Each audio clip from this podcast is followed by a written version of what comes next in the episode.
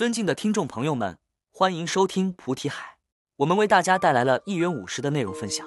根据章句开始记载，意这个东西难知难解，意所能够发挥它作用的地方，也是你所能够想到的地方。意的身影随处发生，但凡有境的生成，意便会首当其冲发挥作用。我们人所有的分别都来源于意识，意识所能够产生的这些分别，都要靠五十来援助这意识来发挥整体效应。如果五十不能够完全产生援助的作用，那么意识所分辨到的内容便不会完整。意虽然靠五十来发挥它本来的作用，这只是在诠释它的作用，但它作用下的内容的分别是靠你如何训练你的意识来决定的。如果看到绿色的植物，最初你对于意识的训练是认为这些花草树木是红色，那你的意识所分别出来的内容便是红色。所以你的意识能够分别出来的内容，是由你最初对意识的训练内容决定。人世间所有的见闻都是在增长意识分辨的内容。我们现在所能够分别到的，这是杯子，这是桌子，都是在人世间我们去训练意识的时候，给到意识这是杯子，这是桌子的内容。因此，他面对这样的物体的时候，能够轻易地分辨出它是杯子或者是桌子的结果。所以，我们通过这个现象得出，原来意识是靠训练、熏染而得来的。因此，我们要通过意识来去观察到本来面目是不可能的。我们看到的所有的表象都是靠意识呈现的，意识也需要五十的援助才能整体展现。我们什么时候发现自己还活着？当你的意识觉得你活着的时候，那你的意识为什么会觉得你还活着呢？眼耳鼻舌身时来感知到我们的身体在做活动，我们的眼球在动，我们在呼吸，我们在看，我们能够自由行走。这个时候给道义的时候，一综合来做最终的结果的判断，判断出我还活着，这便是意识。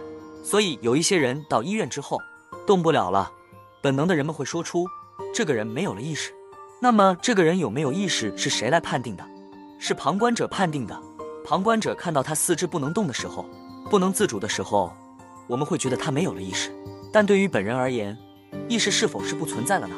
意识是在的，只是缺少了五根的援助，在短暂不能支配或长时不能支配色身而已。因此，旁观者看这个现象的时候，以为没有了意识。实则是有意识的，那么这个意识会在哪里呢？分情况，有些意识会一直在容器里，有一些意识会跳出容器，随夜风而去浏览山河大地。所以有一些人醒来之后会觉得自己好像做了一场梦，梦里看到了什么，其实是意识游历的现象。有些人醒来之后也会觉得身体为什么会这么累呢？好像也消耗了什么很多东西，是因为体内的无情石、无情众生来帮助他支撑色身。因此会有生死现象，就是它的细胞的生死现象，所以会消耗大部分的细胞，所以四大的感官会让他感受到很疲惫，因为他的身体经历了一场生死决斗，所以一回来之后，他怎么能够知道这种感受呢？五十原著，眼耳鼻舌身识，入住眼根、耳根、鼻根、舌根、身根，从而感应到的现象反馈给意识，先反馈到哪呢？一根，就是我们的大脑，反馈到一根之后。这个一根又反馈到意识，因为根的背后永远都是识做出来的反应，所以一根将这个内容传达到意识，意识在做最终的判断，说我累了，我疲惫了，很乏力。所以，人体在物质层面的构造是由根来去构造的，也就是眼根、耳根、鼻根、舌根、身根、意根。但是根的背面所能够支撑这个灵性众生的来源是在于识，所以章句从它的根本为我们诠释，所以诠释了六识。没有单指六根，所以我们能够分别是靠意识。有一段话叫意识分别，也有一段话叫意识分别心。那么意识能够产生这些作用，它的信息采集需要五识来提供帮助。那么五识能不能自我分别？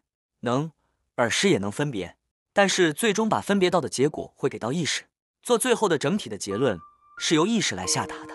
如果五识不入五根，它能不能采集内容呢？不能。如果身识不入身根。他不知道深根的反应。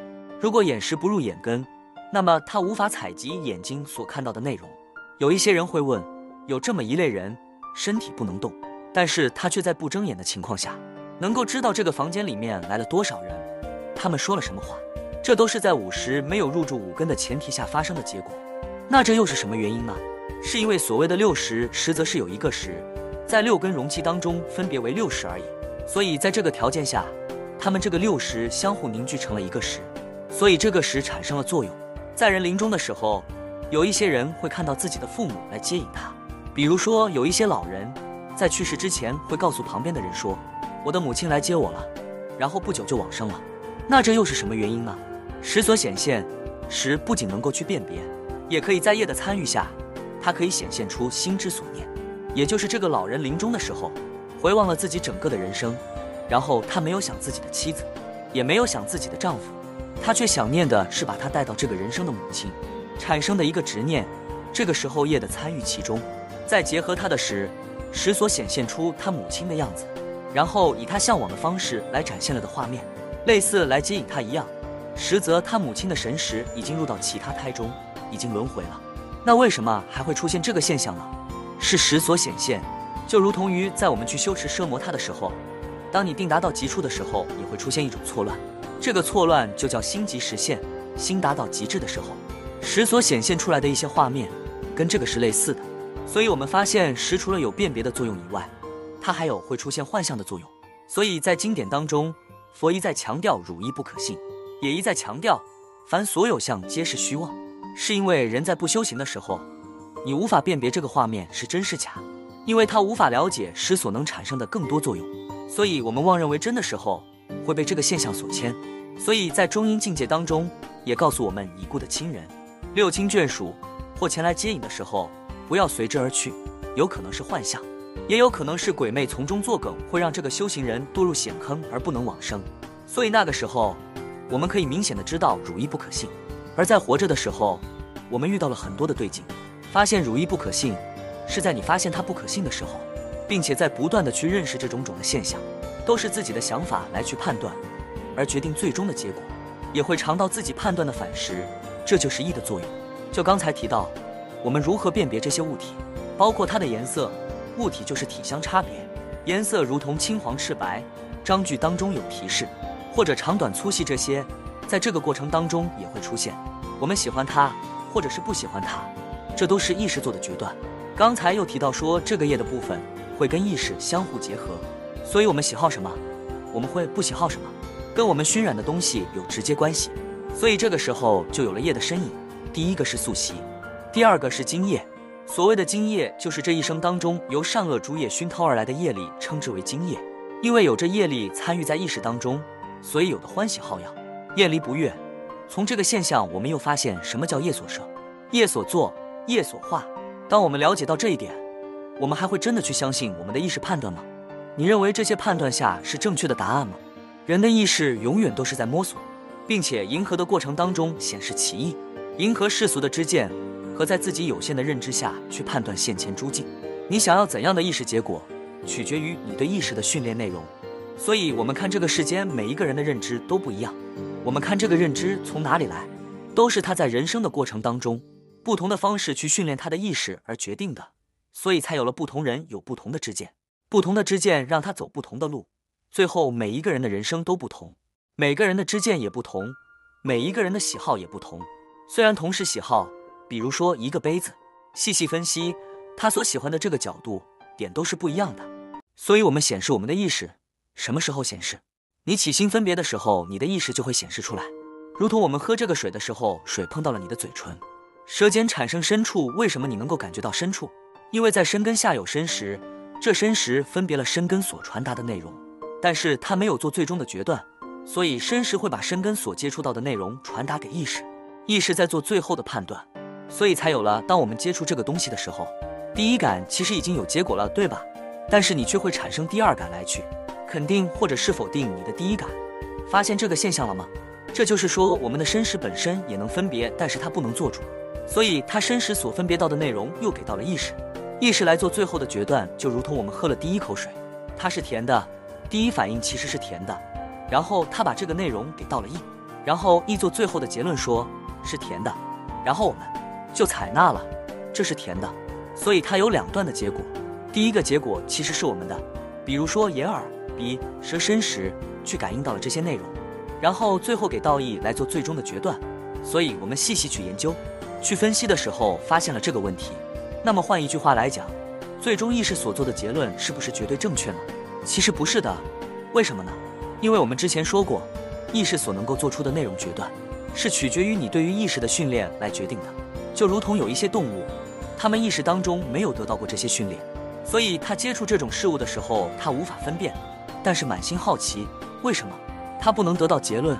你没有训练过，在这样的环境当中没有训练过他的意识，所以他不能有准确的概念。但是如果这个动物在野外生长和家里面养，野外生长的你拿到家里面吃饭的时候，你敲一下这个碗，它就知道要吃饭了吗？不能，因为它没有训练过这样模式下的意。但是家养的这个狗呢，吃饭的时候你敲一下盆，不要说敲盆，你吧唧一个嘴，它就知道要吃东西了，它就马上跑过来。为什么？它的意识在这样的环境当中被熏陶过、被训练过，所以它的意识形态当中有这个逻辑和概念。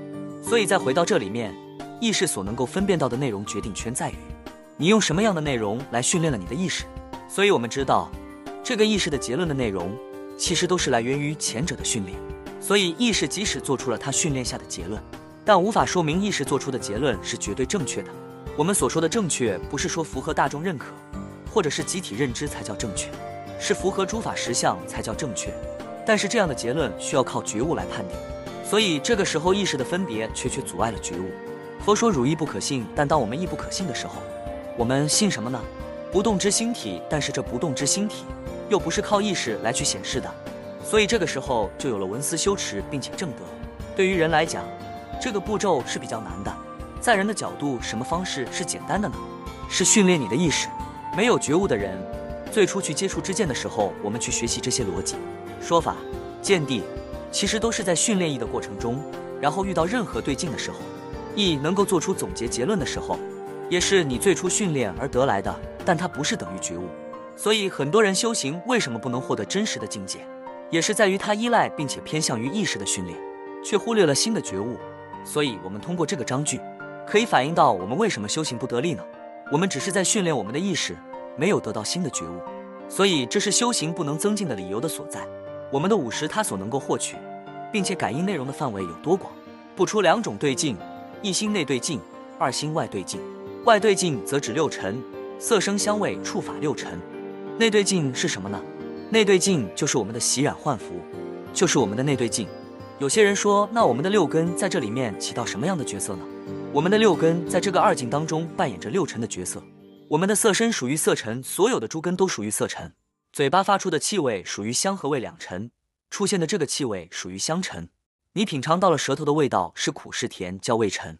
所以如果没有这二境的出现，没有分别所缘，所以五识是不能获取信息的。五识如果获取不了信息，那意识怎么去做总结呢？所以我们去观察，我们去辨别认知，或者是学习，都离不开什么？二境。心内的洗染和幻服，在外提到的六尘，六尘是色声香味触法。那么五识如何感应到的心内的这个对境呢？比如说幻浮、洗染，洗染的生成由业来去决定的。说完斑将不去，唯有业随身。你从过去轮转到这一世的时候，所有造作的东西都会以业的形式出现，所以你会携带这个业而来。然后你的脾气暴躁，性格温和温顺，或者是易怒易嗔，容易欢喜。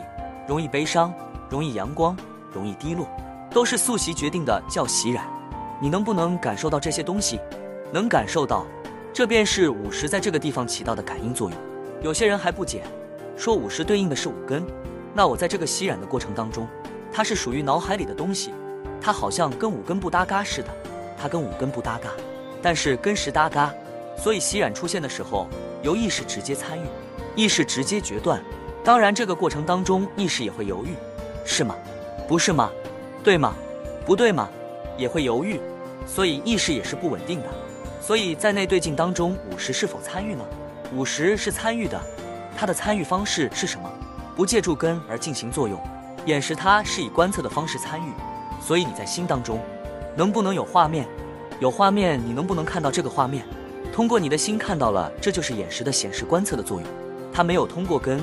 是直接去参与，所以眼识的作用是在于观测，就看这个东西。而呢，是辨别所有的声响，所以在你的脑海当中是不是有一个声音呢？是有的，这个是由耳识观测。鼻呢，有些人在洗染换服当中会觉得它是有香气，或觉得它是臭的，这种的辨别能力，辨别这个气味是鼻识。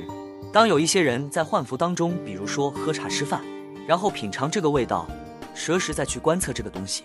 然后你在换服当中看到自己在去做什么，或者是行走，或者是飞，身时在观测，把这些内容分别到了，然后再把这个分别到的内容给到意识，然后做最后决断。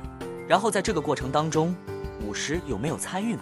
五十有参与，但是没有通过五根来去参与，因为这份境界不属于根的境界，不属于五根的境界，所以通过这个发现也可以得知，在不同维度的境界，相互之间是不可以插手，相应维度才能匹配。比如说幻符这个维度是直接面对面契合时的部分，但是如果我们这个容器它是属于物质，所以你看先要通过五根的反应给到五十，然后这个五十的部分给到我们的意识，所以不同维度对应不同的内容。所以我们想要解脱烦恼，烦恼是什么维度的东西？它是意识形态的东西，所以你要单凭用你的身体，比如说天天去磕头，通过身体做加行，是不能解决这个问题的。所以你必须要用你的意识来去解决烦恼的问题。那么意识去观测到烦恼的问题，能不能究竟解决？要让意识升华到心，让心的觉悟，让它根除烦恼。所以这个时候我们就看到了维度这个东西。所以当我们遇到烦恼的时候，解决不了，可以让更高维度的智慧来去解决它，是非常合理的。物质形态对物质形态，非物质形态对非物质形态，这是合理的。所以当我们遇到烦恼的时候，你不要妄想着说。我通过跑步来去解决烦恼这个问题，解决不了。那有些人跑步的时候为什么没有那么烦恼了呢？是因为你的想法、你的执念，通过跑步来转移了你的想法，所以你的执念弱了，并不是说你靠物质形态的这个运动解决了烦恼这个形态。所以五十去分别所缘。那么在这样的环境当中，必须要具备二种对境，也就是内外二种对境，否则我们的五十无法获得内容，那么亦无法做出结果。所以你会发现，人永远摆脱不了这两种对境，心内对境和心外对境是摆脱不了的。你是健全的人、健康的人，还是躺在床上的人，或者是意识昏昧的人，都离不开这两种对境。只是我们做旁观者，无法看到他的意识变换形态而已，就觉得他没有了意识。如果他没有了意识，那他怎么轮回的？